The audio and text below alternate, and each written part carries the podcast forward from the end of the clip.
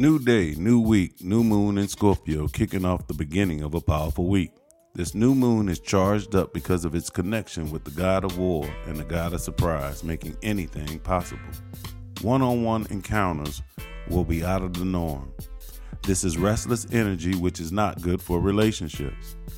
Someone could be creating disruption in relationships. Is that someone you? Surprising upsets could lead to revising of business partnerships. This is the energy of breaking free. Unexpressed aspects of yourself are waiting to be let out. Let's hope it's a positive manifestation of you. Adding to this energy, three out of the four cards are swords. What are swords? Ambition and the price we're willing to pay to reach those goals, or the consequences we must endure because of our communication on our road to success. What is a warrior without a sword? A casualty of war.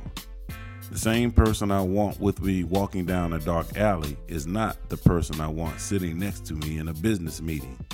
Problems are not assigned to go to war.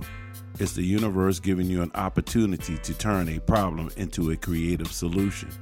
That's if you could drag yourself out of this mental prison you find yourself currently in.